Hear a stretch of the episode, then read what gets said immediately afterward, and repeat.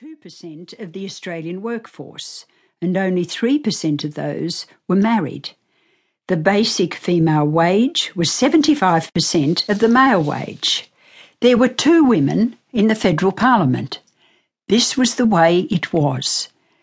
Leading feminists of the time, like Jessie Street, Bessie Rischbieth, Muriel Matters, were hailing a coming of age for women in the post war years but few of us really had any idea that women's participation in Australian life would change so dramatically across the next five decades.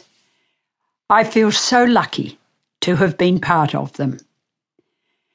I found during my term that I've often gone back to my earlier working life and experiences, the people I've learned from along the way, to make sense of what I see now. Each Governor General gathers a multitude of insights from across Australian life. We see the most courageous, compassionate, and resilient of human effort, and wherever we go, a deep fondness for our country. So much of this role is about listening to people's stories and doing my best to echo them around the nation. Personal stories of struggle and overcoming the ideas and questions and provocations they put in front of us, how they help our understanding of human disadvantage and suffering, and our formal recognition of human rights. Real life stories that once heard we can never walk away from. These lectures are essentially about those stories. More precisely, the critical part stories and their telling play in building neighbourhoods, in practicing good leadership and citizenship, and participating in a democracy.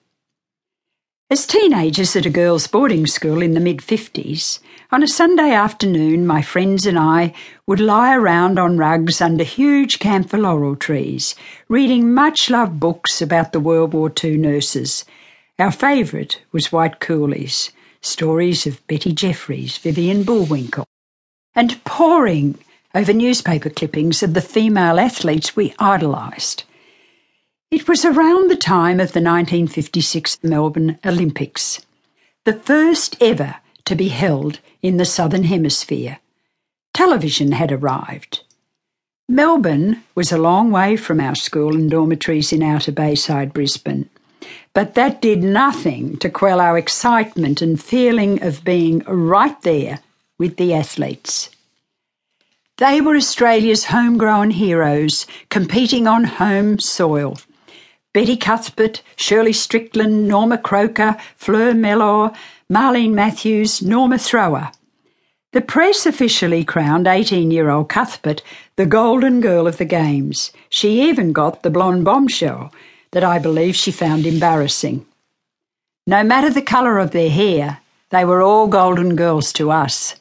Surely we loved to see them win. That gold studded 4 by 100 metre relay was a heart and nation stopper. These were gutsy young women with extraordinary talent and drive. We admired their superbly fit bodies and minds. We admired what they'd achieved as individuals and for our country. They were modern, successful women, not much older than us, and we wanted to be just like them. I wasn't much of an athlete myself, though I gave most things a go. Anyhow, it wasn't about that. It was how they moved us to believe in ourselves and believe we could do things that mattered. Perhaps we were ripe for it too, given the environment we were in. Moreton Bay College had a roll of 150 or so. I was one of only six girls in years 11 and 12, and the first from my school to go to university.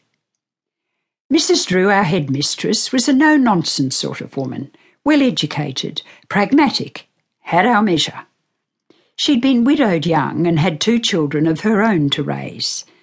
As seniors, we were expected to pull our weight, earn others' respect, much like the older ones in a family must.